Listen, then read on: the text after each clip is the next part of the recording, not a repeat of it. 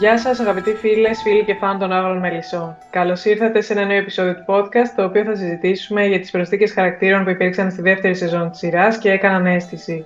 Στην παρέα σας έχετε εμένα, τη Λίνα, τη Σοφία που μαζί διαχειριζόμαστε τη σελίδα Άγρες Μέλισσες Cast στο Instagram και τη Χρύσα που μπορείτε να τη βρείτε στο Άγρες Παύλα Μέλισσες GR επίσης στο Instagram. Γεια σας και από μένα. Γεια σας και από μένα. Ε, σήμερα το θέμα μας ε, είναι πολύ ενδιαφέρον, μιας και θα μιλήσουμε για την ανανέωση του cast και του σεναρίου. Νέοι χαρακτήρες μπήκαν στη δεύτερη σεζόν, κάποιους από αυτούς ε, αγαπήσαμε, κάποιους τους μισήσαμε. Είχαμε πάρα πολλές προσθήκες, η αλήθεια είναι. Ήταν μια ανανεωμένη σεζόν, η β' σεζόν με πολύ ωραίες προσθήκες χαρακτήρων που ανανέωσαν και το ενδιαφέρον μας. Είχαμε και την είσοδο πολλών νεαρών ηθοποιών και νέων ε, στο χώρο της τηλεόρασης που αυτό είναι πολύ ευχάριστο το να συστήνουν οι μέλισσες ε, ταλαντούχα παιδιά. Ε, αλλά βέβαια και οι μεγαλύτεροι ηθοποιοί ήταν εξαιρετικοί, εξαιρετικές ε, επιλογές και τέριαξαν ε, καταπληκτικά και στο βασικό cast της ε, πρώτης σεζόν. Ήδη και στα βραβεία των μελισσών το κοινό ξεχώρισε κάποιους από τους αγαπημένους τους ή όχι και τόσο αγαπημένους. Ναι, στην υπέροχη πρωτοβουλία των ε, βραβείων των Άγρων Μελισσών που διοργάνωσε η αγαπημένη Χαρά, την οποία μπορείτε να βρείτε στο δρόσακοσταντής.fans. Ε, υπήρξε αντίστοιχη κατηγορία αγαπημένης προσθήκης χαρακτήρα Β κύκλου ε, και το κοινό με πολύ αγάπη ανέδειξε τον Αλέξη Γραμματικό με 43%. Μετά είχαμε τον Τάκη 25%, τη Μαντάμ Κούλα 17%, τον Μάνο Βόσκαρ, τη Ζορζέτ και τη Φωτεινή με 6, 5 και 4% αντίστοιχα. Οπότε το κοινό έτσι μπορούμε να πούμε ότι διχάστηκε πέρα από τον Αλέξη και... Ε, και ήταν και το λογικό να διχαστεί γιατί υπήρξαν... Ε, ε όλοι οι χαρακτήρες είχαν αντίστοιχο ενδιαφέρον και προσέδεσαν το δικό τους λιθαράκι στην εξέλιξη της πλοκής. Νομίζω όμως θα πρέπει να ξεκινήσουμε από την προσθήκη του Μάνου Βόσκαρη, αυτή η εξαιρετική κατασκευή του σεναρίου, ε, ένας μισητός χαρακτήρας, ένας αδιστής, που ενσάρκωσε με απόλυτη επιτυχία ο Βασίλης Μπισβίκης, ε, ανατρεχιαστικός πολύ και νομίζω πως όλο το κομμάτι των φυλακών στηρίχθηκε σε αυτόν. Και βέβαια την ε, χημεία με τη Μαρία Κίτσου ήταν καταπληκτική. Ε, εκεί είδαμε τις καλύτερες ερμηνείες, πιστεύω, και όλες οι σκηνές μετέφεραν απόλυτα την ένταση και τον δρόμο. Ε, αγαπημένη μου επίσης ήταν η σκηνή που πρώτη φορά συναντιέται ο Βόσκαρης με την Ελένη στο διαφάνι.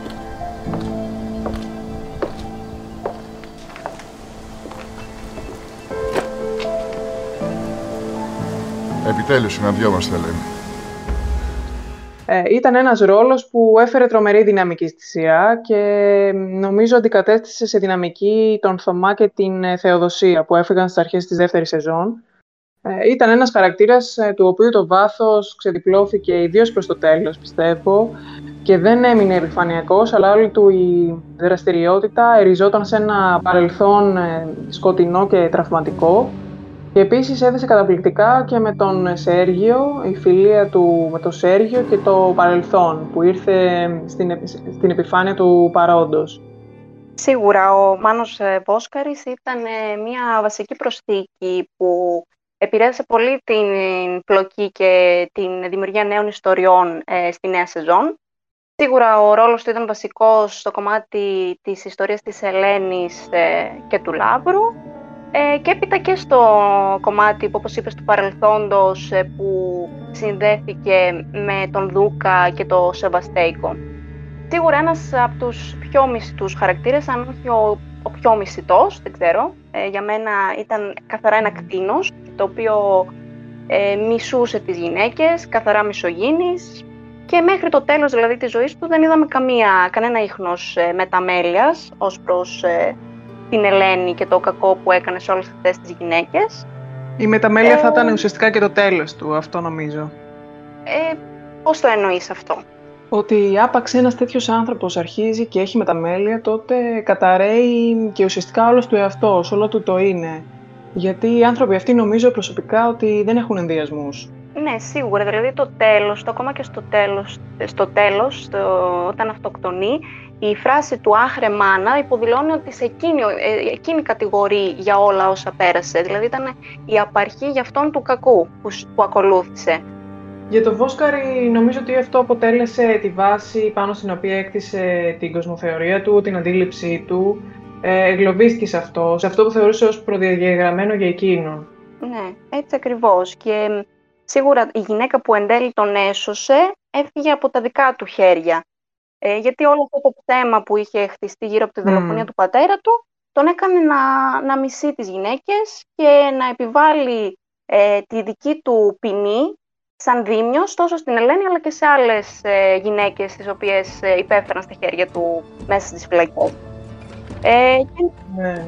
ναι. Το μήνυμα για μένα είναι ξεκάθαρο που θέλει να φέρει αυτός ο χαρακτήρας της σειράς και ήταν μια ε, ομή και καθαρή αναπαράσταση της σύγχρονης πραγματικότητας δυστυχώς. Δηλαδή αυτός ο μισογυνισμός και η εκμετάλλευση της γυναίκας από την πατριαρχία και στην πιο ακραία, εντάξει, στην πιο ακραία μορφή της παρουσιάστηκε εδώ στη μυθοπλασία, υλοποιήθηκε για μένα μέσω του χαρακτήρα του Βόσκαρη. Ναι, και έδειξε πως ε, ένας άνθρωπος μπορεί να κρυφτεί πίσω από την εξουσία που του δίνει ε, η στολή ενδεχομένως, ε, που του δίνει ο ίδιος του εαυτός, να ξεσπάσει την οργή του με έναν βάναυσο τρόπο στους, ε, στους άλλους. Αυτό που βρήκα και εγώ πολύ ενδιαφέρον ήταν ότι ε, σαν ε, χαρακτήρας, ως ρόλο ουσιαστικά, έδεσε και με το διαφάνει του 1920 και ουσιαστικά από πλευρά σενάριου μας έδειξε ότι όλα συνδέονται με έναν ιστό μεταξύ τους ε, και κάνουν τον κύκλο τους. Ε, με έναν Δούκα που έρχεται αντιμέτωπος με τον Βόσκαρη, τον ε, θεωρούσε και πρόβλημα, ε, ένα εμπόδιο ας πούμε και φανέρωσε και το αξιακό του σύστημα αργότερα σε κάποια τέτα τέτα με την Ελένη. Ναι, σίγουρα.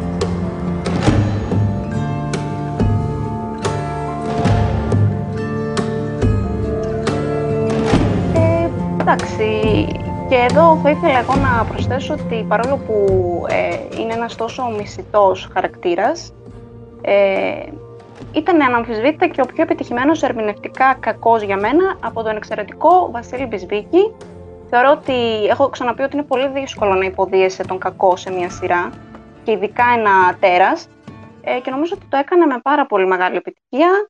Ε, ήτανε, ήτανε μοναδικός. Ε, ο κύριος Μπισμπίκης και νομίζω ότι παρόλο που ε, μισούσαμε τον Βόσκαρη, άλλο τόσο αγαπούσαμε τον ε, ηθοποιό, τον κύριο Μπισμπίκη. Ήταν εξαιρετικό. Ναι. ναι. ναι. γιατί και από τη φωνή και από το στήσιμο είχε μια επιβλητική παρουσία. Είχε μεγάλο εκτόπισμα, όπως και να το δεις, και υποκριτικά και σεναριακά με το ρόλο του. Ε, και γενικά όλες τις σκηνές ε, στη φυλακή ήταν εξαιρετικές. Ε, η χημεία του, όπως είπατε, με τη Μαρία ε, σε άλλο επίπεδο. Ε, αν ξεχωρίζαμε έτσι κάποιες σκηνές, εγώ θα έλεγα την εκείνη με το ψαλίδι που είναι στο σπίτι του Βόσκαρη Ελένη, με το κόκκινο το φόρεμα. Εντάξει, σκηνάρα. Ε, είτε η σκηνή πάλι με την Ελένη στο αναρωτήριο μετά την έκτρωση που της έκαναν που της αφηγείται ουσιαστικά την ε, ιστορία του ε, και μαθαίνουμε επιτέλους για το παρελθόν αυτού του σκοτεινού ήρωα, το σκοτεινό παρελθόν του. Ε, αν θέλετε προσθέσετε και εσείς. Θα προσθέσετε ίσως την σκηνή που η Ελένη πάει στο γραφείο του, τον καλή, την καλή μάλλον στο γραφείο του και ρίχνει το φλιτζάνι κάτω και λέει η Ελένη τώρα όμως κόβει. Που αυτή τη θεώρησε μια πολύ εύστοχη έτσι, σκηνή ε, και έδειξε έτσι πάλι λίγο ότι ο δυναμισμός της Ελένης ακόμη υπάρχει, έτσι, παρότι την βλέπαμε έτσι σπασμένη κάπως, κατά μία έννοια. Ε, και όπως είπα και την σκηνή με τη, που, που για πρώτη φορά συναντιούνται στο διαφάνη, ε, νομίζω και λιποθυμά η Ελένη, νομίζω ήταν πολύ συγκλονιστικές σκηνές. η τελευταία σκηνή, εμένα μου άρεσε, η τελευταία σκηνή με την Ελένη μου άρεσε πάρα πολύ ε, γιατί ήταν, ήρθε αντιμέτωπος μαζί της ένα τέτα τέτ που ε, και η Ελένη εκεί είχε πολύ σημαντικό ρόλο σαν, ε, ως ρόλος στην ψυχοσύνθεση, για να δούμε την ε, ψυχοσύνθεσή της. Ε, γιατί το να έρθει ξανά αντιμέτωπη με, κάτι, με ένα κεφάλαιο που ε, έχει κλείσει φαινομενικά ήταν κάτι πολύ δυνατό και ήταν πολύ καλογραμμένη σκηνή και αποκαλυπτική από όλες τις πλευρές. Λες ο ίδιος μου το είπε. Του Σέριου ήταν η ιδέα. Ο Δούκας του έδωσε το δηλητήριο και το ρίξε στο νερό του. Και αφού δεν έπιασε όλο αυτό, σε παντρεύτηκε. Και έφυγε από τα χέρια σου. Το λες και θεία δίκη.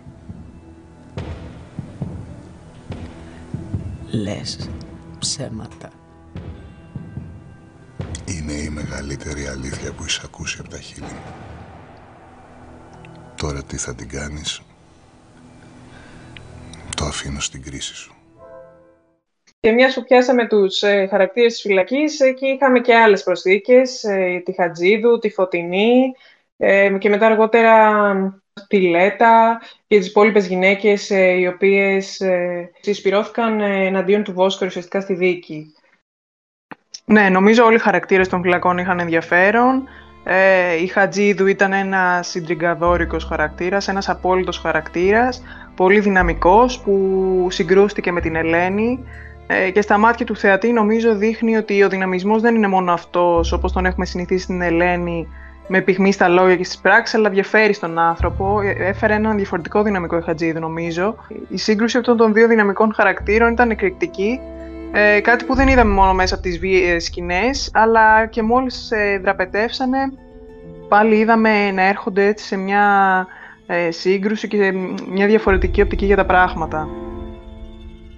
Και από την άλλη έχουμε την ε, Φωτεινή, ε, η οποία ήταν για μένα, στάθηκε σαν μάνα στην Ελένη, ήταν το στήριγμά της, η δύναμή της εκεί μέσα που της έδινε όθηση για να συνεχίσει τόσα χρόνια ε, είτε μέσα από το κομμάτι αυτό που της μάθαινε να διαβάζει ε, και που είχε έναν άνθρωπο να μοιραστεί φυσικά τα προβλήματά της, έδινε νόημα στην ε, καταδικασμένη ε, ζωή της.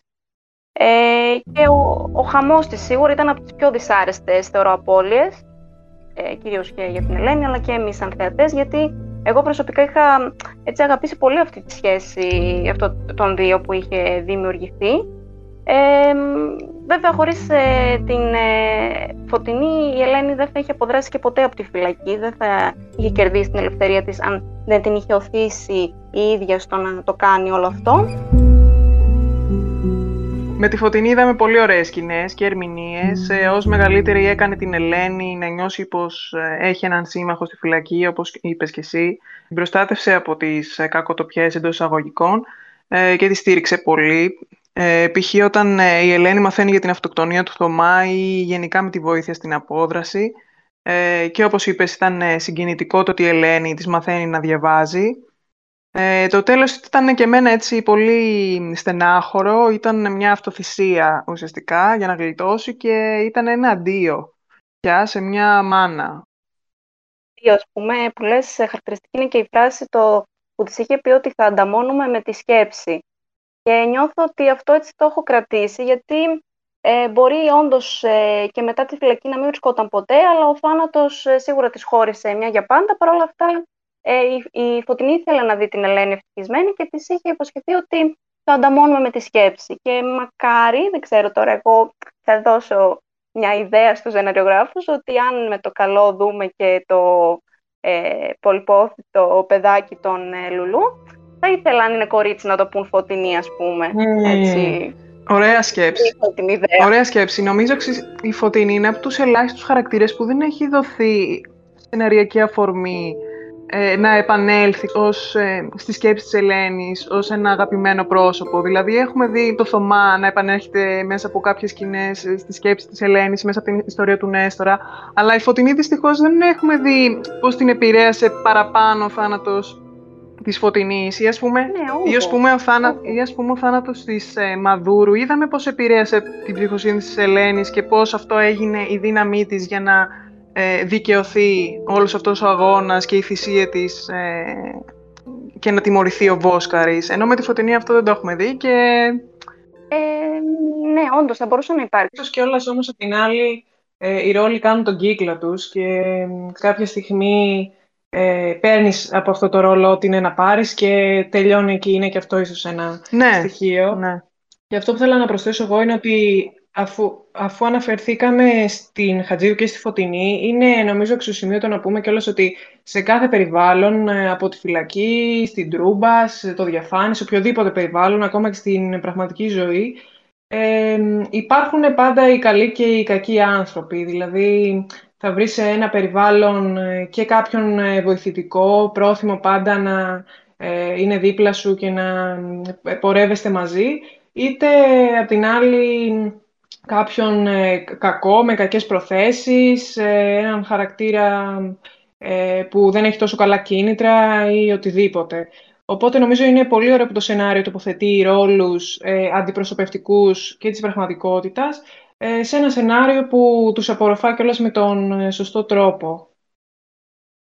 Ναι, και αυτό ακριβώς έτσι, οι νέες προσθήκες, άλλοτε καλές, άλλοτε κακές. Είδαμε και έτσι χαρακτήρες οι οποίοι έκαναν ε, guest, θα το λέγαμε εμφανείς, αλλά έπαιξαν καθοριστικό ρόλο. Α πούμε και η Λέτα ήταν ένας βασικός μάρτυρας και ένα μεγάλο στήριγμα πάλι για την Ελένη και σε όλο αυτόν τον αγώνα. Τη βοήθησε πάρα πολύ ε, όσον αφορά την ε, δυναμικότητα που έβγαζε αυτός ο ρόλος ε, και στάθηκε μέχρι τελευταία στιγμή δίπλα της ε, ακόμα και αργότερα μετά τη δίκη. Απέκτησε δηλαδή μια καινούρια φίλη η Ελένη μέσα από όλα αυτά. Αυτό ακριβώς. Με κοινά βιώματα. Αυτό ακριβώς. Έγινε, έγινε φίλη της και έγινε ουσιαστικά μια γροθιά. Ε, πίστεψε ε, στην Ελένη και στον στόχο της να ε, βάλει τον Βόσκαρη στη φυλακή ε, και αυτό έγινε και η αφορμή να αναδειχθεί πολύ όμορφα το μήνυμα της γυναικείας αλληλεγγύης, ε, της δύναμης, της ομαδικότητας και της πίστης ότι μαζί θα τα καταφέρουμε. Κάτι που χρειαζόταν και ιδιαίτερα εκείνη την περίοδο η Ελένη. Και ήταν επίσης ωραίο που η Λέτα δεν παρέμεινε μόνο σε αυτό το κομμάτι, αλλά είδαμε να πλησιάζει και τον Προκόπη ε, και συνδέθηκε και με αυτό το κομμάτι της ιστορίας που ήταν επίσης πολύ ωραίο. Ίσως έχει και κάποια εξέλιξη. Εγώ κάτι περιμένω. Για να δούμε, για να δούμε. Ε, και εγώ το πιστεύω. Α πάμε όμως τώρα στον Αλέξη, που ως χαρακτήρας νομίζω έφερε έντονα στο προσκήνιο το αίσθημα του δικαίου, αλλά δεν παρέμεινε μόνο εκεί. Ενεπλάκη με τις εξελίξεις και ε, αναδείχθηκε και ο ίδιος μέσα από αυτές. Έγινε αγαπητός στο διαφάνη, αλλά και στις καρδιές μας. Ε, Αγαπημένος και ο Σπύρος Ταμούλης, να σημειωθεί αυτό και στα πρακτικά. Ναι, νομίζω Αλέξης δίκαια έγινε η αγαπημένη προσθήκη στη β' σεζόν, γιατί προσωποποίησε αξίες, ε, ήταν ένας έντιμος άνθρωπος, καθοδηγούνταν από ένα αίσθημα δικαίου το οποίο τέριαξε και στην ιδιότητα του εισαγγελέα ε, και το επάγγελμά του ήταν σημαντικό και για την εξέλιξη πλοκής, σίγουρα. Και αυτό γιατί ο ρόλος του περιπλέχθηκε με την Πινελόπη αφενός, ανοίγοντας τα μάτια για την οικογένειά της με αδιάσυστα στοιχεία, αλλά και για τον εαυτό της γενικά. Ε, και αφετέρου η ύπαρξή του στο διαφάνη είχε καθοριστική σημασία στη δικαίωση της Ελένης και την τιμωρία του Βόσκαρη. Ε, το βλέμμα του χαρακτηριστικά, το βλέμμα του Σπύρου Σταμούλη όταν δικαιώνεται η Ελένη ήταν ε, καταπληκτικό και έδεσε πάρα πολύ ωραία με την ε, περίπτωση των Αβάντων, με το παρελθόν του Ακύλα και έγινε και εκεί μια πολύ ομαλή μετάβαση προς τα γεγονότα αυτά. Ένας ε, υπέροχος ήρωας με ήθος και έντονο το αίσθημα του δικαίου, το οποίο, ε, και ο οποίος μέχρι τελικής ε, τόσης υπενθύμιζε αυτές τις αρχές της δικαιοσύνης και του φιλότιμου. Ε, σίγουρα για μένα δεν το άξιζε τέτοιο τέλος. Ήταν ο, από τους πιο άδικους θανάτους ε, στη σειρά. Ε, και φυσικά δεν είναι τυχαίο για μένα το ότι βγήκε αγαπημένη προσθήκη Β κύκλου στα βραβεία, γιατί φάνηκε ότι τον αγάπησε πολύ ο κόσμος. Ε, η στάση του ήταν υπο, ε, υποδειγματική στη δίκη.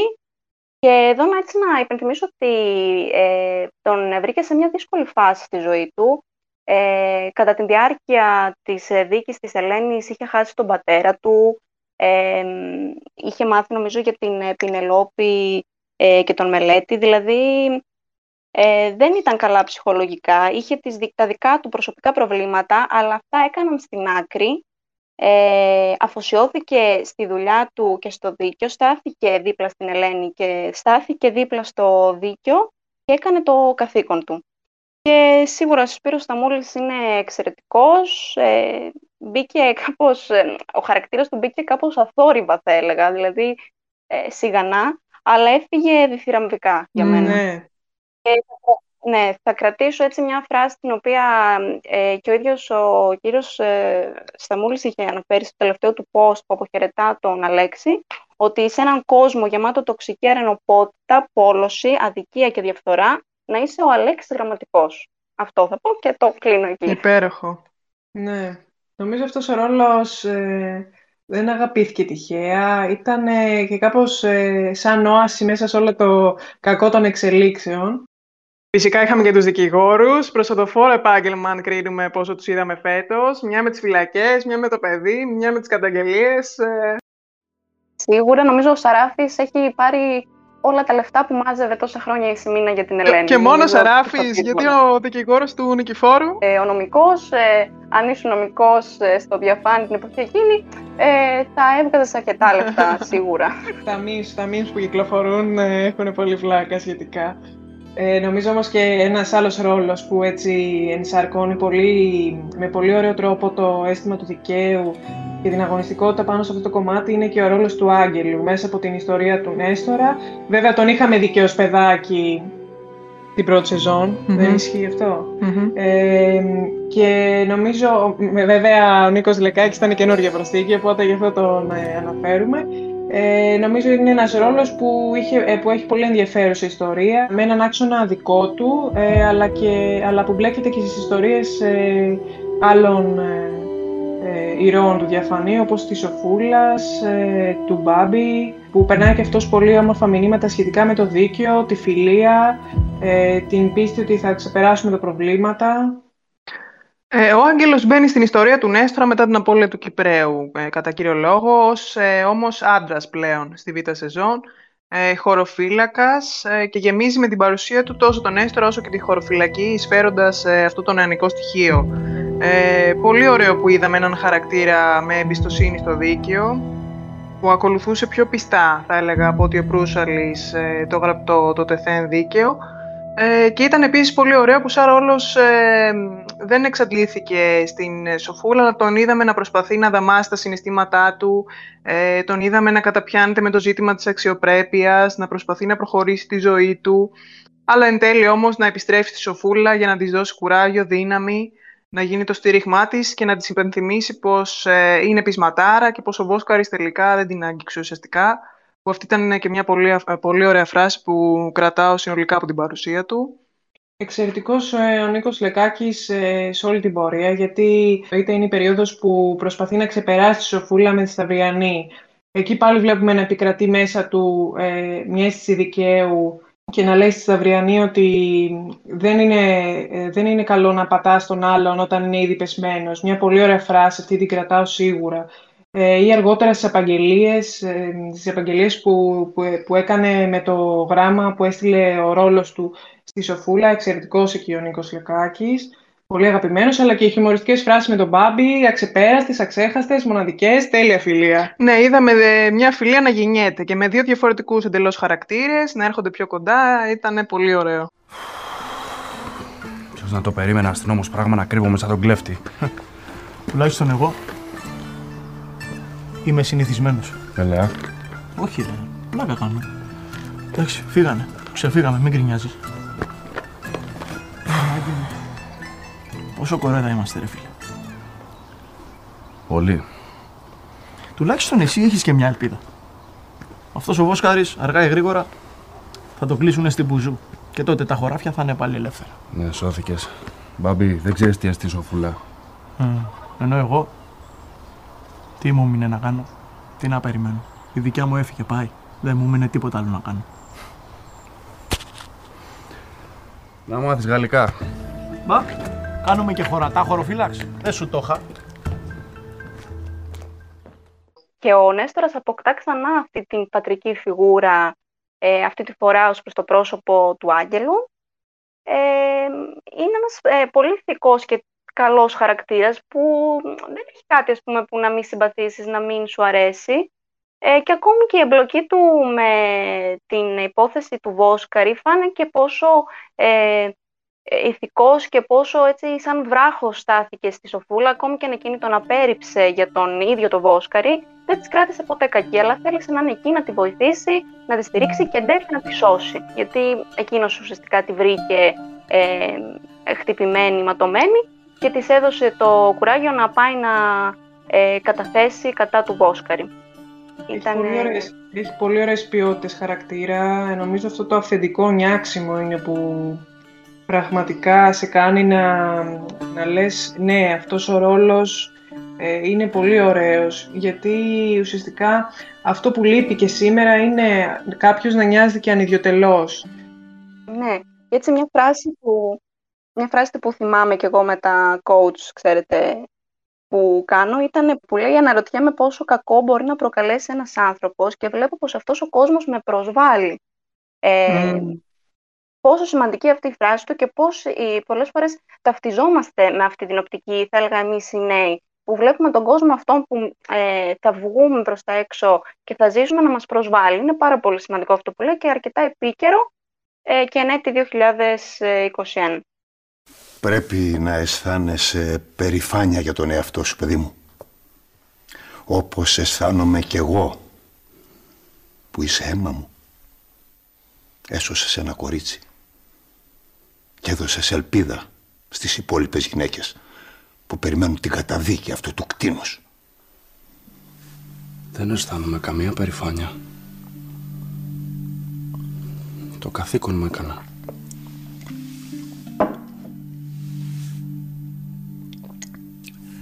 Όπως και ο πατέρας σου. Είμαι σίγουρος πως το ίδιο θα λέει και αυτός από εκεί πάνω. Πως έκανε το καθήκον του. Είναι όμως ήρωας, παιδί μου. Όπως και εσύ.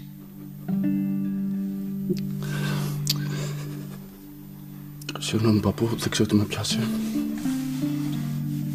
Δεν πειράζει, παιδί μου.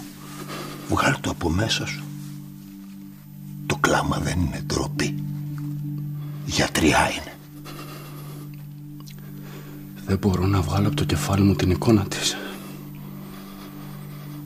Κλεισμένη μέσα σε αυτό το κελί, τσακισμένη, φοβισμένη. Αναρωτιέμαι μέχρι τι είναι ικανός να κάνει ένας άνθρωπος. Πόσο κακό μπορεί να προκαλέσει. Και βλέπω πως αυτός ο κόσμος με προσβάλλει. Ε, Βλέπω τη στολή και καταλαβαίνω πως αυτό το κακό δεν μπορώ να το αλλάξω με τίποτα. Όσο και να αναρωτιέσαι, δεν θα σταματήσεις ποτέ να νοιάζεσαι και να προσφέρεις. Γιατί έτσι είσαι φτιαγμένος, παιδί μου. Ξέρεις τι, μερικές φορές μέσα μου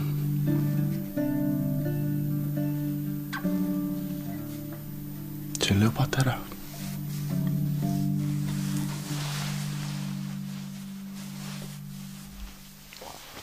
Αυτό είναι το μεγαλύτερο παράσημο που μου έχουν απονείμει. Ναι, πολύ ωραία παρατήρηση, ναι.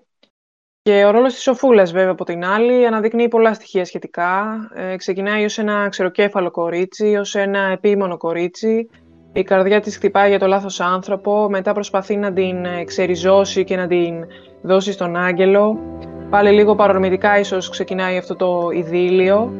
Ε, αλλά ο ρόλος της ε, σύντομα μεταφέρεται αλλού. Ε, η Σοφούλα και η ερμηνεία της από τη Βίκη Διαμαντοπούλου που πραγματικά ήταν ε, εξαιρετική σε κάθε σκηνή, έχει κλιμάκωση ως ρόλος και νομίζω ότι ένα από τα καλύτερα σημεία του ρόλου της ήταν ε, η σκηνή με τον Τόλια, αφού το έχει φυλακιστεί ο Βόσκαρης, που της λέει να δυναμώσει τη φωνή της και πως τόσα χρόνια που τη μεγαλώνουν με ένα συγκεκριμένο τρόπο ώστε να εκφράζει τη γνώμη της ελεύθερα, δεν χάλασε αυτό σε μερικούς μήνες που ήταν ε, μαζί του. Ε, εξαιρετική σκηνή, συγκινητική σκηνή και συμπεριλαμβάνει νομίζω πολλά μηνύματα αναφορικά με τη στήριξη της οικογένειας και τη στήριξη απέναντι σε ένα άτομο που έχει βιώσει την κακοποίηση. Γεια στα χέρια σου, κορίτσι μου. Χρυζογέρα μου, εσύ. Ε, δίπλα στο Μάνο αναγκάστηκα να βελτιώσω τη μαγειρική μου. Όσο πιο καλό ήταν το φαγητό, τόσο πιο ήσυχο ήταν και το βράδυ μας. Τι μου τον θυμίζεις τώρα και μου κόβεις την όρεξη; Στα διάολο. Συγγνώμη, μπαμπά μου, δεν θα ξαναμιλήσω. Φάει. Συγγνώμη. Γιατί τι μου είπες;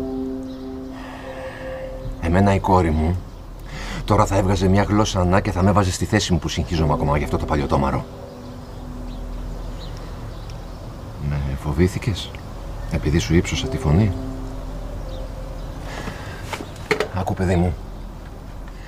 Εγώ και η μάνα σου σας μεγαλώσαμε για να μην φοβάστε να λέτε τη γνώμη σας. Για να απαιτείτε σεβασμό. Και κανένας κερατάς να μην μπορεί να σας επιβληθεί. Τι θέλεις να μου πεις τώρα δηλαδή; Ότι δύο μήνες κατέστρεψαν τη δουλειά 19 χρόνων; Ότι σε νίκησε αυτό το κάθαρμα; Όχι, πατέρα. Πες το μου τότε πιο δυνατά. Πες το μου δυνατά να τα ακούσω και εγώ και εσύ. Όχι, πατέρα, δεν την κατέστρεψαν. Τη ζημιά τους όμως την έκαναν. Και θα χρειαστώ χρόνο, θα χρειαστώ χρόνο για να καταλάβω ξανά πως αν υψώσω τη φωνή μου δεν θα με κυνηγήσει κανένας, δεν θα με χτυπήσει κανένας και δεν θα με κλειδώσει κανένας. Τα 19 χρόνια όμως αυτά με κάνανε να μείνω ζωντανή και να είμαι δυνατή, ακόμα και όταν ήμουν κλειδωμένη στην αποθήκη. Και αυτά τα 19 χρόνια θα με κάνουν ξανά δυνατή.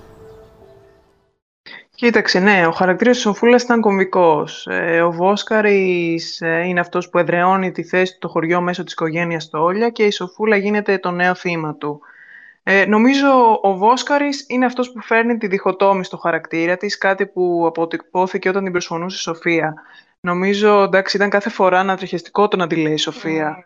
Ε, ε, συμφωνώ και με τη σκηνή που ανέφερες. Ήταν και η Βίκη Διαμαντοπούλου πολύ, πολύ to the point η ερμηνεία της, σε κάθε στιγμή και στις σκηνές της βίας από τον ε, ε, Μάνο Βόσκαρη.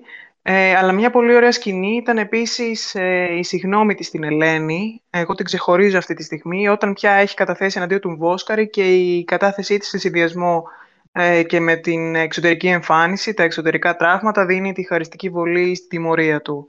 Ε, ξεχωρίζω και αυτή τη σκηνή. Ε, και εγώ μια σκηνή που ξεχωρίζω είναι η σκηνή της κατάθεσης της, μάλλον της αλλαγής της κατάθεσης της, ε, εναντίον ε, του Μάνου Βόσκαρη.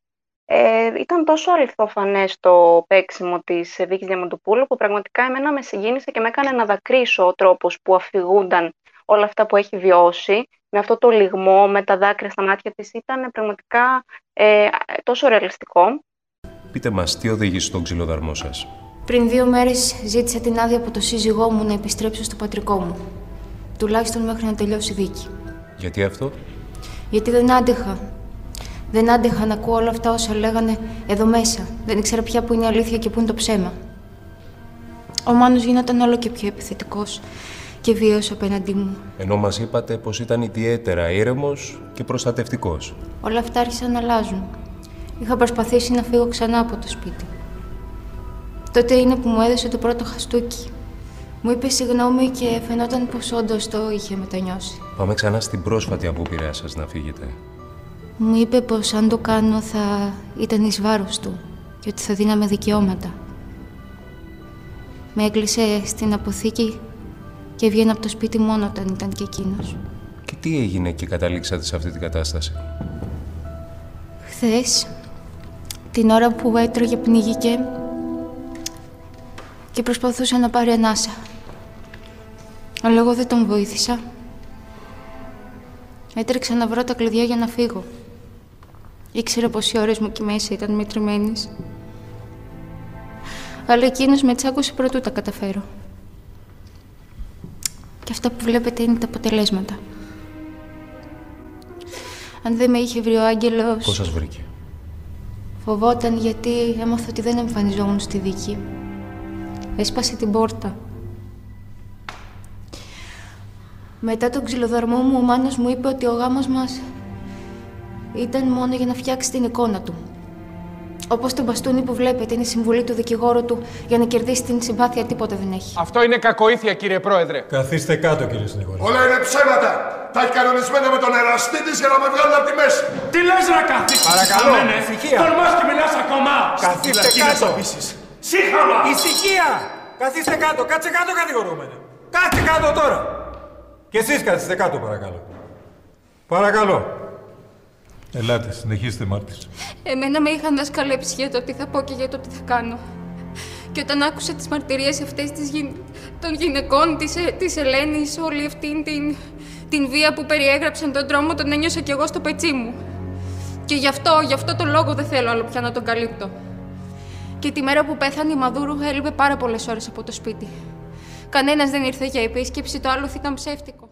Και σίγουρα η Σοφούλα είναι και ένας από τους χαρακτήρες που από ό,τι είδα στα social media γενικά δέχτηκε αρκετό hate και πολλές φορές και εγώ ίσως έπιανα τον εαυτό μου να, να την κακολογώ. Ε, εντάξει, ίσως και άθελά μου πολλές φορές, γιατί η στάση αυτή τόσο πεισματάρα και που δεν άλλαζε γνώμη και δεν άκουγε κανέναν, αλλά απ' την άλλη έλεγα ότι εντάξει, είναι ένα μικρό κορίτσι, νομίζω 19 χρονών μόνο πρέπει να, ε, να ήταν, ε, τόσο, 19 αν δεν κάνω λάθος.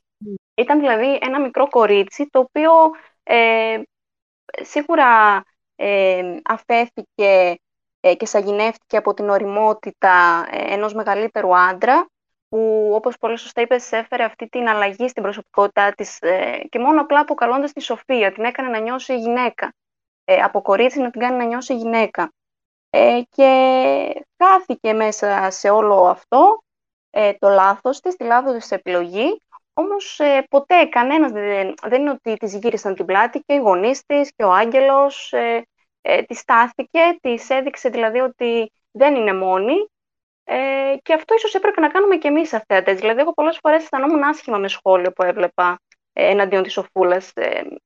Ε, δεν ήταν το... Εντάξει, έκανε τα λάθη της, αλλά εγώ θα τα δώσω στο νεαρό της ηλικίας της, ότι παρασύρθηκε από έναν μεγαλύτερο και έπειτα πήρε το ρόλο της κακοποιημένης γυναίκας, τον υποδίθηκε εξαιρετικά, δηλαδή και η σκηνή εκείνη που ε, που της λέει ο Μάνος ε, «Σοφία, δεν θα με ρωτήσεις πού είσαι, πού ήμουνα» και λέει «Πού είσαι, πού πήγες Μάνο, πώς ήταν Μάνο εκείνη; που πας, Μάνο που ναι, πας. Μάνο, Μάνο που πας, Μάνο που πας.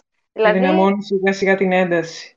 Ναι, ήταν συγκλονιστικές σκηνές αυτές ε, και σίγουρα ε, ο τρόπος που, και ο τρόμος που έβγαζαν τα μάτια της ε, θα μείνουν ε, αξεπέραστα. Θα σου πω, νομίζω τα σχόλια που λες για τη Σοφούλα ε, ήταν επειδή εμείς είχαμε το τρίτο μάτι. Mm. Ξέραμε ποιο ήταν το ποιόν του Βόσκαρη, ξέραμε ποιος είναι ο Βόσκαρης, τι κάνει ο Βόσκαρης. Ε, οπότε το να βλέπεις ένα κορίτσι, όπως είπες και εσύ, να πάει να πέσει στα δόντια του λύκου χωρίς να το καταλαβαίνει, ε, χωρίς τα λόγια των άλλων ηρώων και δει της Ελένης, να μην την κρατούν πίσω, εκεί νομίζω ήρθαν τα αρνητικά σχόλια. Αλλά παρόλα αυτά είδα πως ε, το σενάριο εν τέλει μας έκανε να την αγαπήσουμε. Δηλαδή, στο τέλος, ε, η χρειά που άφησε η Σοφούλα δεν ήταν αρνητική. Αλλά μας έδειξε να καταλάβουμε πως παρασύρθηκε από το πείσμα της ηλικίας, την όρεξη να εξερευνήσει την αγάπη και τον έρωτα ε, το ότι μπορεί να τυφλώθηκε από την ψευδή εικόνα που της παρουσίασε ο Βόσκαρης, ε, στην οποία θύμα δεν ήταν μόνο η ίδια, αλλά στην αρχή και όλη η οικογένεια, αλλά εν τέλει συνειδητοποίησε πως ε, πρέπει να υπολογίζει τα λόγια των άλλων και πόσο μάλλον τα λόγια των αγαπημένων της ε, και πως έκανε λάθος, όμως η ζωή συνεχίζεται.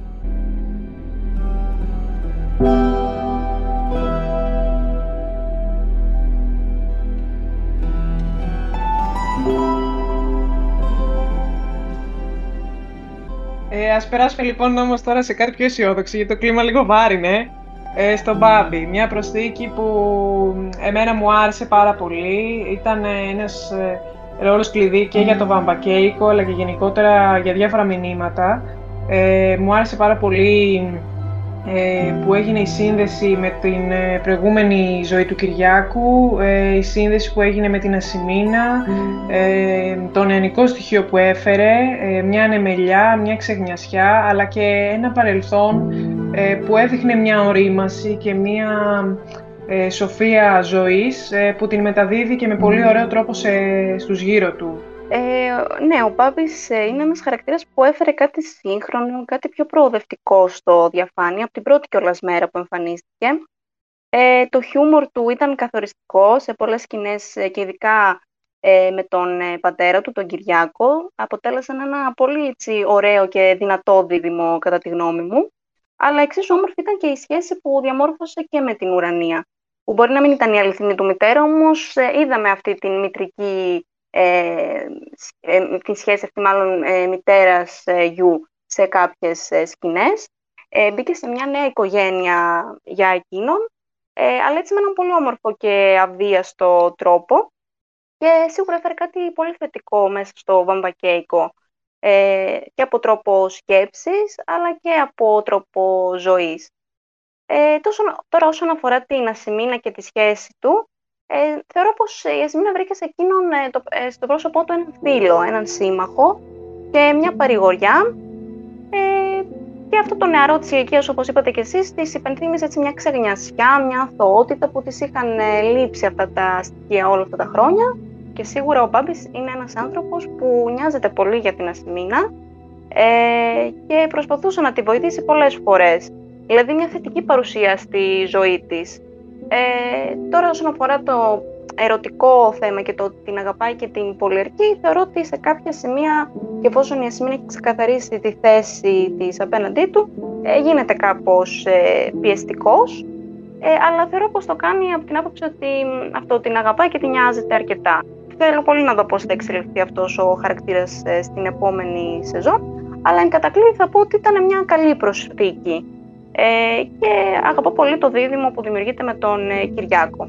Ο Γιάννης Βασιλότος με το Μοτοσακό νομίζω τέριαξε, τέριαξε πολύ καλά. Γάντι. Ε, ναι, συμφωνώ σε όλα αυτά τα στοιχεία που είπατε. Ε, πολύ ωραίες σχέσεις και έδεσε πολύ ωραία και με τους ρόλους του καφενείου ε, και με την πυκμή που έδειξε στο θέμα της Ελένης. Mm. Ε, έδωσε το δικό του στίγμα. Ε, ένας χαρακτήρας που δεν είναι σαν τους άλλους. Ένα παιδί πιο ατίθασο, πιο διαφορετικό, ε, χωρίς κάποιον συγκεκριμένο στόχο στη ζωή του, αλλά πάντα ε, πορευόμενος ε, ε, με τις δυνάμεις του. Με τις δυνάμεις του και τις δικές του αρχές. Και έπαιξε και πολύ μεγάλο ρόλο, νομίζω, μετά ε, στην αναζήτηση αυτή της ταυτότητάς του, ε, το να ε, βρει την ενασχόληση, ας πούμε, που ήταν το τραγούδι και να το προχωρήσει και μάλιστα στο, επίπεδο, στο επόμενο επίπεδο, που ήταν να το κάνει επαγγελματικά μέσω του δίσκου. κάτι που πιστεύω θα έχει μια εξέλιξη πολύ όμορφη, να αξιοποιηθεί και το υπέροχο ταλέντο του Γιάννη Βασιλότου στη σειρά.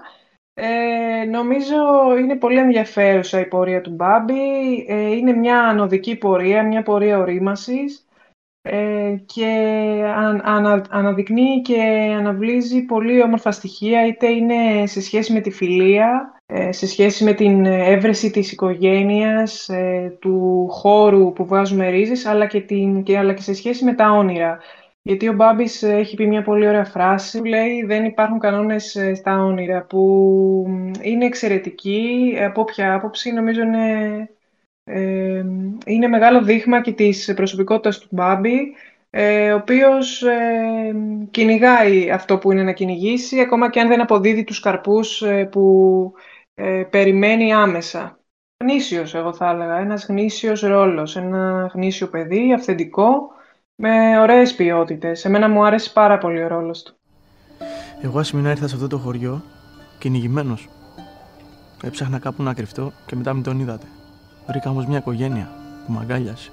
Και νιώθω. Νιώθω επιτέλους ότι ανήκω κι εγώ κάπου. Εσύ την έχεις αυτή την οικογένεια. Και τώρα θες να βάλεις και το γιο σου μέσα. Και αυτό, αυτό είναι το πιο ωραίο και το πιο σωστό πράγμα που θα μπορέσει να κάνεις. Τότε γιατί νιώθω το φόβο να μου κόβει τα πόδια.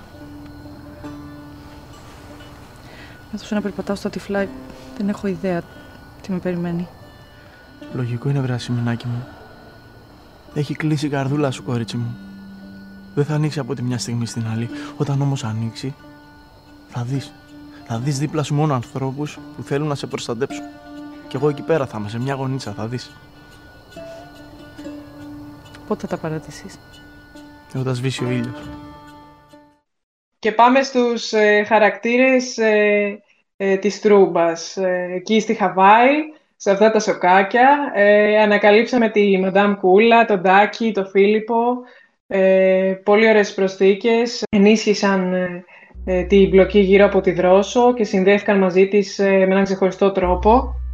Η Τρούμπα ήταν από τις αγαπημένες μου στιγμές ε, της σειράς γενικώς και δεν θα βαρεθώ ποτέ να το λέω. Τόσο σκηνοθετικά όσο και ερμηνευτικά θεωρώ ότι ήταν από τις ε, πιο ενδιαφέρουσες πτυχές του σεναρίου και ε, γενικώς των επεισοδίων της ε, δεύτερης σεζόν. Ε, και επίσης ε, μας έφερε και στο προσκήνιο νέους χαρακτήρες τους οποίους ε, έτσι αγαπήσαμε. Από ποιο να ξεκινήσω, από τη Μαντάμ Κούλα ήταν ο ρόλος θεωρώ ενός εξωτερικού παρατηρητή, κάπως έτσι δηλαδή θα τον χαρακτήριζα, μιας και προσπάθησε να κρατήσει μια αντικειμενικότητα και μια έτσι πιο ε, τρυφερή ε, στάση ως προς τη Δρόσο. Ε, και σίγουρα στο πρόσωπό της η Δρόσο βρήκε μια μητρική φιγούρα, ε, μια γυναίκα που τη στήριζε, την καταλάβαινε, τη βοηθούσε. Μέσα σε όλο αυτό το ε, σκοτεινό ε, δρόμο που ακολούθησε στα μονοπάτια της ε, Τρούμπας.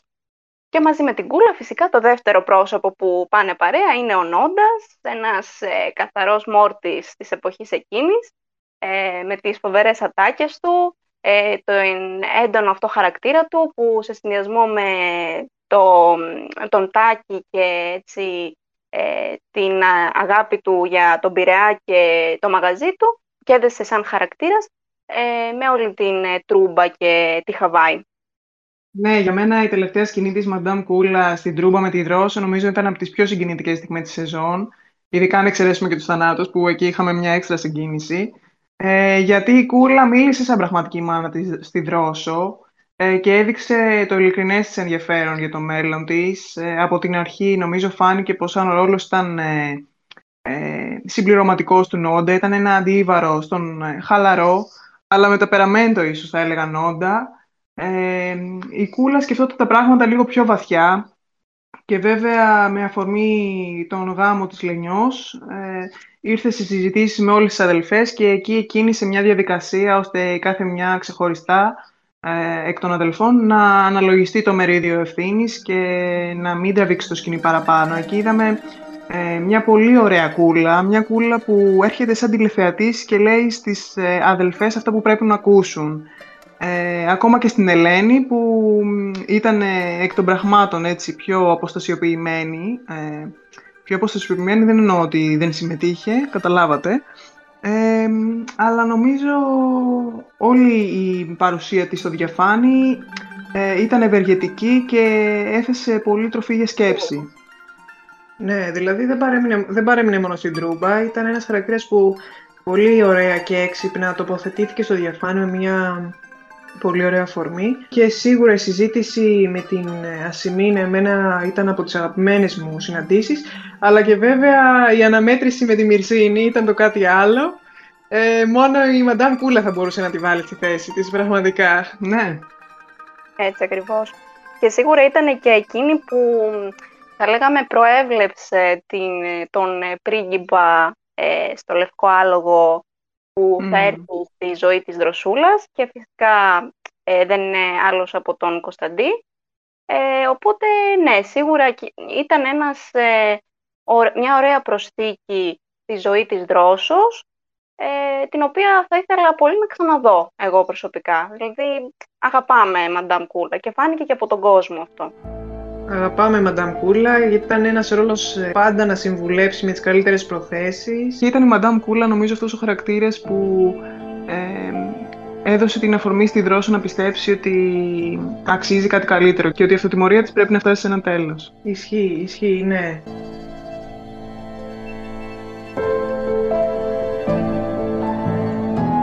Εξίσου καθοριστική με την επιρροή της Μαντάμ Κούλας στη Δρόσο ήταν και η επιρροή του Τάκη, ενός ρόλου ε, που ξεδιπλώθηκε σταδιακά, ξεκίνησε με ένα πολύ γοητευτικό βλέμμα απέναντι στη Δρόσο, που γοήτευσε σίγουρα και τη Δρόσο, αλλά και ο ίδιος γοητεύτηκε από εκείνη. Και ξεκίνησε μια παράλληλη πορεία από τη στιγμή που της έπιασε το χέρι για να την ε, μεταφέρεις στην Τρούμπα. Ε, ο Τάκης ήταν ένας άνθρωπος που την ε, τράβηξε προς τα κάτω μαζί του, αντί να την ανεβάσει προς τα πάνω, την ώρα που εκείνη χρειαζόταν ε, κάτι για να την ανεβάσει και να πιστέψει ότι δεν αξίζει όλο αυτό που ε, περνά και τραβά. Και μαζί ουσιαστικά έπεισαν τον εαυτό τους ότι αυτή την αγάπη αξίζουν, ε, ότι αυτή τη ζωή ε, χτίζουν μαζί, μια ζωή όμως που σίγουρα δεν νομίζω ότι ικανοποιούσε κανέναν από τους δύο όσο και αν λέγαν ότι ε, προσπαθούμε και αυτή είναι η ζωή μας και τα φέρνουμε βόλτα. ο Τάκης, αγαπημένος Αργύρης Πανταζάρας, προσέθεσε πολύ χιούμορ στη σειρά στην Τρούμπα, όντως, θα έλεγα πως είδαμε καθαρά το κομμάτι της υποσχεσιολογίας. Ε, αλλά στο διαφάνει ο Τάκης φανέρωσε πραγματικά το ποιόν του και τις δυνατότητες του ρόλου του ε, και αναφέρομαι βέβαια στην αποκάλυψη του μυστικού για το παιδί, τον μικρό Σέργιο ε, και τη στιγμή που αποκαλύπτει το παρελθόν της Ρώσης στην Τρούμπα όταν ε, στο τέλος πετάει τα φυλάδια για εκδίκηση.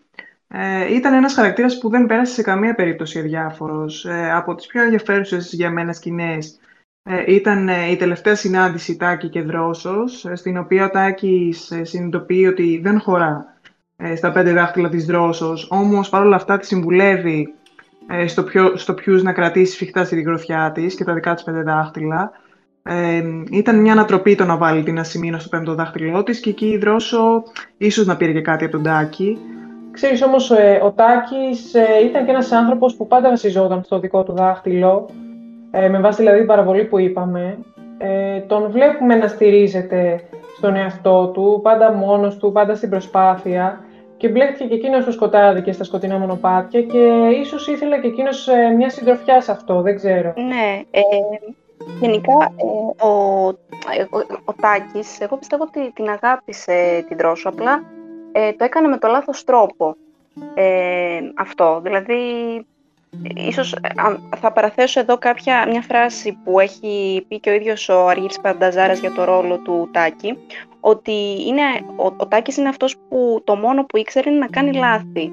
Ε, είναι αυτός που γνώριζε την αγάπη στα μάτια μιας κοπέλας και θέλησε να βελτιωθεί για εκείνη. Αλλά είναι και αυτός που ταυτόχρονα έφτασε μέχρι τα άκρα για να την κερδίσει ε, με τις πράξεις του είτε στο διαφάνη είτε με τη δισκογραφική ε, που την είχε αυτή την υποσχεσιολογία όπως είπατε κι εσείς και τελικά ε, φτάνοντας λοιπόν μέχρι τα άκρα για να την κερδίσει ε, την έχασε μέσα από τα χέρια του. Ε, άθελά του όπως είπατε ε, έκανε τις λάθος κινήσεις ε, και με αποκορύφωμα ίσως ε, όταν πέταξε τα φυλάδια ε, της δρόσος στην τρούμπα στο διαφάνη. Ε, όμως ε, φεύγοντας ο ρόλος μας άφησε μια πιο έτσι γλυκόπικρη γεύση μιας και η σκηνή με τα πέντε δάχτυλα, η σκηνή στο παγκάκι με το γέροντα ναι. που, που ουσιαστικά τον οδήγησε και στην παράδοσή του στη φυλακή έδειξε αφορμές για μεταμέλεια του χαρακτήρα και πως ε, όλο αυτό που ε, περνούσε και ο τρόπος που συμπεριφερόταν σαν ε, να νιώθει ότι του άξιζε. είχε αυτή δηλαδή την στάση προς το χαρακτήρα του. Πίστευε ότι του αξίζουν τα χειρότερα και γι' αυτό και μάλλον φερόταν με τον χειρότερο τρόπο, αυτόν που είχε μάθει. Ο Αρκύρης Πανταζάρας νομίζω πιάστηκε από το σωστό σημείο. Δηλαδή είπε ότι τον, την διεκδίκησε με τα, με τα άκρα. Και νομίζω εκεί κρύβεται όλη η ουσία, τα, στα άκρα. Δηλαδή, οτιδήποτε στα άκρα είναι αυτομάτως αρνητικό. Και εκεί νομίζω κάπου το έχασε ο Τάκης. Τάκης. Τάκης Δοξαράς. Και τι έχετε να πείτε με την ύφη μου, κύριε Δοξαρά; Θέλω να τη ρωτήσω κάτι. Όπως; Όπως γιατί δεν αφήνει τη δρόσο να βλέπει το παιδί της. Μάλλον εννοείται γιατί η Ασημίνα δεν αφήνει τη δρόσο να βλέπει τα νύψη της. Αλλά για ποιο λόγο να κάνει κάτι τέτοιο; Όχι, όχι. Ε, με όλο το σεβασμό, μαντάμ, δεν το πιάσατε. Δεν είπα το ανήψη της. Είπα το παιδί της. Ο Σέργιος είναι το παιδί της δρόσος. Όχι της Ασημίνας. Ναι, σίγουρα. Ήταν ένας ε, έντονος ε, χαρακτήρας ε, με... που κινούνταν, όπως πολύ σωστά είπαμε, στα άκρα. Ε, ωστόσο, θεωρώ πως ο Αργύρης Πανταζάρας έκανε μια εξαιρετική ε, δουλειά. Δεν σταματάει ποτέ να με εκπλήσει αυτός ο άνθρωπος. Είναι εξαιρετικός καλλιτέχνης και ε, θεωρώ πως έδωσε μια άλλη πνοή σε αυτό το ρόλο και δημιούργησε μια μεγάλη περσόνα. Μεγάλη περσόνα θα το πω. Ε, γιατί όλες αυτές οι ατάκες, οι φοβερές ατάκες θα μείνουν αξέχαστες ε, τον Νικητέτιος, ε, ε, που πας βρε τράγε, πώς είχε πει τον ε, Κωνσταντή. Ε, με, με, με, τα μαρούλια. Ε, σε αυτογραφό.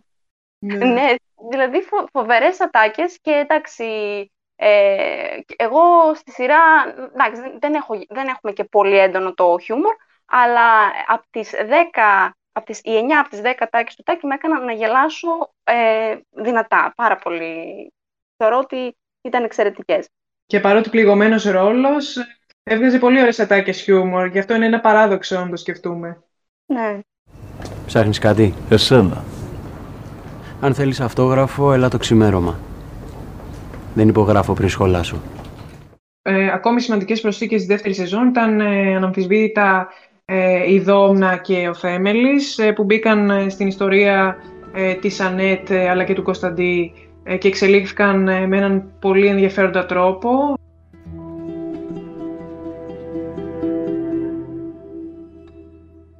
Η Δόμνα, εμπλεκόμενη στη σχέση της με τον Κωνσταντή, γίνεται ένας χαρακτήρας μέσα στο σπίτι των σεβαστών, που χαίρει της εκτίμησης και του Δούκα και της Μυρσίνης, ε, τη θεωρούν προφανώς κατάλληλη νύφη για το γιο τους, εκλεπτισμένη, με σωστούς τρόπους, αλλά ο Κωνσταντής και η Δρόσο έχουν άλλα σχέδια ε, αλλά και το παρελθόν του πατέρα της δεν αργεί να ξεδιπλωθεί. Ε, και τα βλέμματα της Ανέτ ε, τον καρφώνουν τον Θέμελη και αργά ή γρήγορα ο Δούκας μαθαίνει την αλήθεια και αυτομάτως ο Θέμελης γίνεται ο νέος του εχθρός, ο νέος του ανταγωνιστής, ε, θέλει να τον εξαλείψει από προσώπου γης. Και αυτή η μη μετάνη του Θέμελη, όπως ε, παρουσιάζεται ακόμα και στην ίστατη στιγμή του, ε, νομίζω παίζει καθοριστικό ρόλο αυτό το διπλό προσωπείο που έχει ε, και το πώς βέβαια αυτή η ιστορία συγχρονίστηκε με την ε, ιστορία του Βόσκαρη και πώς η Ελένη και η Ανέτ μοιράστηκαν τις εμπειρίες τους και άντλησαν δύναμη κάθε μία από την ιστορία της άλλης ήταν ε, και αυτό φοβερό.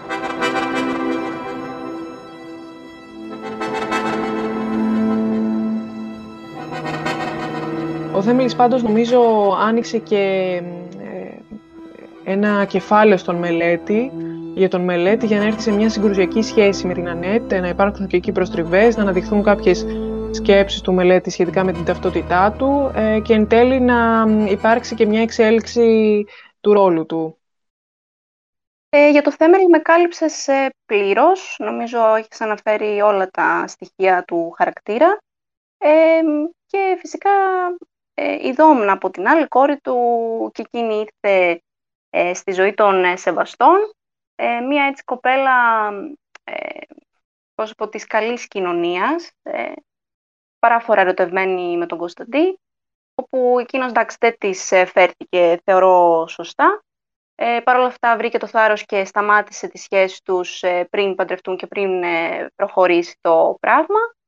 Ε, νομίζω όμως η καθοριστική έτσι, πλοκή που είδαμε ε, τη Δόμνα ήταν στην σχέση της ε, με τον ε, Μελέτη, στην αδελφική σχέση με τον Μελέτη, που τον βοήθησε και τον είδαμε να βγάζει μια πιο έτσι, τρυφερή και ευαίσθητη πλευρά σπάνια για εκείνον. Μου άρεσε η υφή αυτή του ρόλου που βοήθησε τον Μελέτη να νιώσει ότι ανήκει σε μια οικογένεια αν και όλο αυτό εν τέλει κατακριμνίστηκε μετά την αποκάλυψη της αληθινής ταυτότητας ε, του πατέρα του, ε, που, δεν, που ήταν ε, ο βιαστής της Ανέτ. Αυτό που μου άρεσε εμένα στη Δόμνα ήταν ότι βρισκόταν ανάμεσα, ανάμεσα στην αλήθεια και το ψέμα. Και ακόμα και την τελευταία στιγμή δεν μπορεί να γκρεμίσει την εικόνα του Θέμελη, γιατί για εκείνη είναι ο πατέρας της και αυτό δεν μπορεί να αλλάξει. Δηλαδή, παρότι βρίσκεται μπροστά στην αλήθεια της Ανέτ, ε, μια αλήθεια αναπόδραστη, ε, δύσκολα μπορεί να διαγράψει την τελείως διαφορετική εικόνα που έχει λάβει από τον ε, Σοκράτη. Ο καλός της πατέρας, ο σωστός οικογενειάρχης, δεν μπορεί να είναι το τέρας που της παρουσιάζουν και εκεί νομίζω η Δόμνα βιώνει την αντίφαση. Πολλοί νέοι ρόλοι προσθέθηκαν στο διαφάνει και στις ζωές των πρωταγωνιστών και ένας από αυτούς ήταν και η Ζορζέτ, που πλάκι με το μελέτη. Ναι, η Ζωζέ τρυπώνει στη ζωή του μελέτη. Ε, είναι μια διαφορετική παρουσία, μια, μια παρουσία που έρχεται από έναν ε, τελείως διαφορετικό κόσμο ε, και επιχειρεί να ανοίξει τα μάτια του μελέτη. Βλέπουμε την Ανέτη να θέλει να βρίσκεται κοντά στον Μελέτη και όχι τυχαία. Ε, όμως ο Μελέτης είναι εγκλωβισμένος στο μικρό Διαφάνι και η Ζορζέτ μπορεί να ξαφνιάζει ευχάριστα και αναπάντηχα το Μελέτη όμως ε, εκείνος ε, δεν μπορεί να ανταποκριθεί στην ε, νέα αύρα που φέρνει η Ζορζέτ και ενώ κατορθώνει η Ζορζέτ να ανοίξει μια μικρή πόρτα σκέψης στο Μελέτη για το τι άλλο θα μπορούσε να είναι η ζωή πέρα από την ζωή που έχει στο μικρό διαφάνει, ο μελέτη, για το μελέτη όλα αυτά φαντάζουν εξωκοσμικά. Και εν τέλει της κλείνει την πόρτα αυτή. Τώρα καταλαβαίνω γιατί δεν σε εντυπωσίασε το Παρίσι. Με κοροϊδεύεις. Όχι μελέτη μου. Έτοιμος για παρεξήγηση είσαι. Εγώ είχα την τύχη να γυρίσω όλη την Ευρώπη μόνη μου. Κορίτσι, πράγμα τι έκανες στα ξένη. Ατελείωτες βόλτες. Τριγνούσα σε μουσεία, σε πλατείες. Έλα, μου. Έχω φίλους σε έξι διαφορετικές χώρες. Και τι σοϊ φίλοι είναι αυτοί που τους ξέρεις πόσο, πέντε, δέκα μέρες; Κάποτε αυτό είναι αρκετό. Και αν θες να ξέρεις, κρατάμε ακόμα αλληλογραφία. Αυτό δεν είναι φιλία, γνωριμία είναι. Μόνο με κορίτσια και αγόρια. Θέλεις να μάθεις για τους συντρόφους μου, μελέτη; Όχι, όχι, όχι, όχι. Είμαι σίγουρος ότι είχες κάποιον αφού οι γονείς σου είχαν λάσκα. Λάσκα. Δεν ξέρεις τόσο για μένα για να βγάλεις συμπεράσματα. Τότε γιατί δεν μου λες; Ας πούμε... Ας πούμε, έχεις ερωτευτεί ποτέ; Φυσικά. Και τι απέγινε με εκείνον. Με τον πρώτο δεν πήγε καλά. Ζούσε σε άλλη πόλη. Με το δεύτερο... Οπα, οπα, οπα, Κάτσε, κάτσε, κάτσε. κάτσε. Κάτσε. Ε, Πόσους έχεις ερωτευτεί. έξι. Έξι. Ε, όμως, ναι, ήταν μια όμορφη προσθήκη η Ζορζέτ και επίσης ε, είναι και ένας ε, χαρακτήρας πάλι που έχει την ε, ε, εξωτερική οπτική των γεγονότων καθώς ε, πολλές φορές την είδαμε να ε, συμβουλεύει την Ασημίνα για τον Νικηφόρο, τον ίδιο τον Νικηφόρο, την Ανέτ. Ε, ε, ε, είχε δηλαδή και αυτή την ε, ε, οπτική των πραγμάτων που πολλές φορές ε, ε, την έχουμε και εμείς ε, οι θεατές. Λειτουργεί δηλαδή σαν εξωτερικός παρατηρητής. Και σαν φυσιογνωμία νομίζω η Χρύσα Μιχαλοπούλου τέριαξε καταπληκτικά. Φυσικά. Και ακόμη ένας χαρακτήρας που τρύπωσε σε, ε, στη ζωή κάποιων βασικών χαρακτήρων ήταν και ο Ευτύχης. Ε, και μόνο από το όνομά του σηματοδοτεί το τι θα φέρει στη ζωή του Μιλτιάδη και της Βιολέτας. Όντως έφερε λίγες στιγμές ευτυχίας, ε, τους έκανε να νιώσουν ξανά γονεί, βασικά τον Μιλτιάδη να νιώσει ξανά γονείς, καθώς είδε ίσως στο πρόσωπό του τον ε, ε, γιο που έχασε. Ε, και φυσικά την ε, Βιολέτα ε, που, το αγάπη, που τον αγάπησε σαν ε, παιδί της.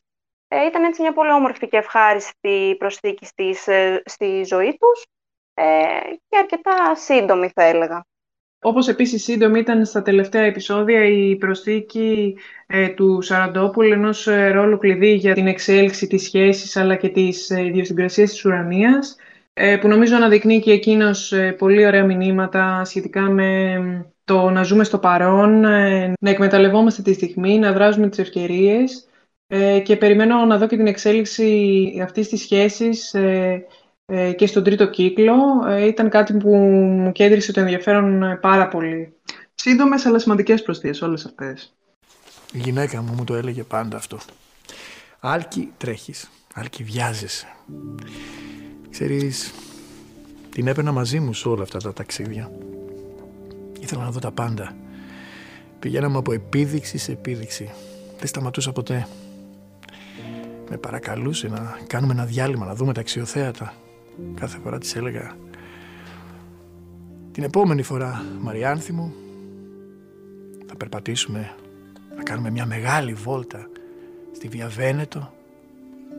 Θα καθίσουμε στο καφέ Γκρέκο. Έμεινα με τις υποσχέσεις. Η ζωή είναι τώρα ουρανία, όχι την επόμενη φορά.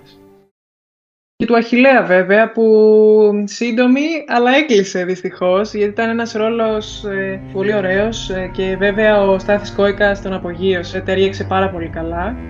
Ναι, ήταν ένας ρόλος που έφερε σιγά σιγά στο προσκήνιο τους Άβαντες, ε, πρώτα μέσα από τον Μελέτη και μετά μέσα από τον Δούκα, αυτή η ισχυρή συμμαχία. Και πλέον οι Άβαντες ε, αποκτούν πρωταγωνιστικό ρόλο, ε, παίρνοντας τα ενία του νέου καθεστώτος και μας συστήνουν σιγά σιγά και στον Ακύλα Μεγαρίτη, τον οποίο θα ενστακώσει ο Εμίλιος Χιλάκης και πραγματικά ανυπομονούμε για τις εξελίξεις. Κλείνοντας, να πούμε και για τον ε, μικρότερο ε, του cast, ε, τον μικρό Σέργιο ε, που υποδίεται εξαιρετικά ο Σπύρος Ντούγιας. Ε, το παιδάκι αυτό πραγματικά έχει το φως μέσα του, λάμπει και ε, σε κάθε σκηνή η γλυκύτητα, το ταλέντο και η αθωότητα που βγάζει είναι μοναδικές ε, στιγμές και γι' αυτό και τον αγαπάμε πολύ. Είναι γλυκύτατος, ένας κούκλος. Να πούμε βέβαια σε αυτό το σημείο ότι υπήρξαν και άλλες προσθήκες που έφεραν δυνατά στοιχεία, όπως ήταν ε, ο Ιχνατιάδης, ο Μάρκος Γραμματικός, ο Αθηνόμος Πανός, ε, η Αθηνιώτη με την εφημερίδα, ο Ανέστης στην Αθήνα, ο Φίλιππος, ε, ο Θανάσης και η Μαρία Μαδούρου, ο Μικρός Φωτάκος, η Ευσεβία, αλλά και άλλοι πολλοί.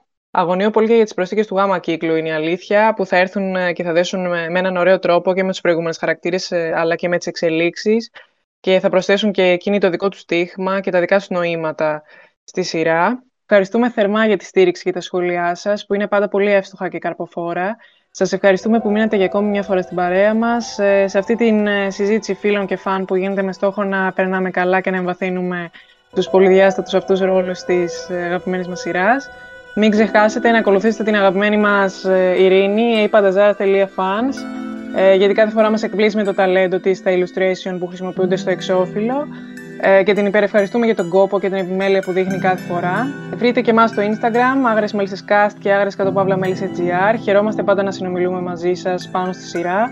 Μέχρι το επόμενο επεισόδιο, να είστε υγιείς και να περνάτε καλά.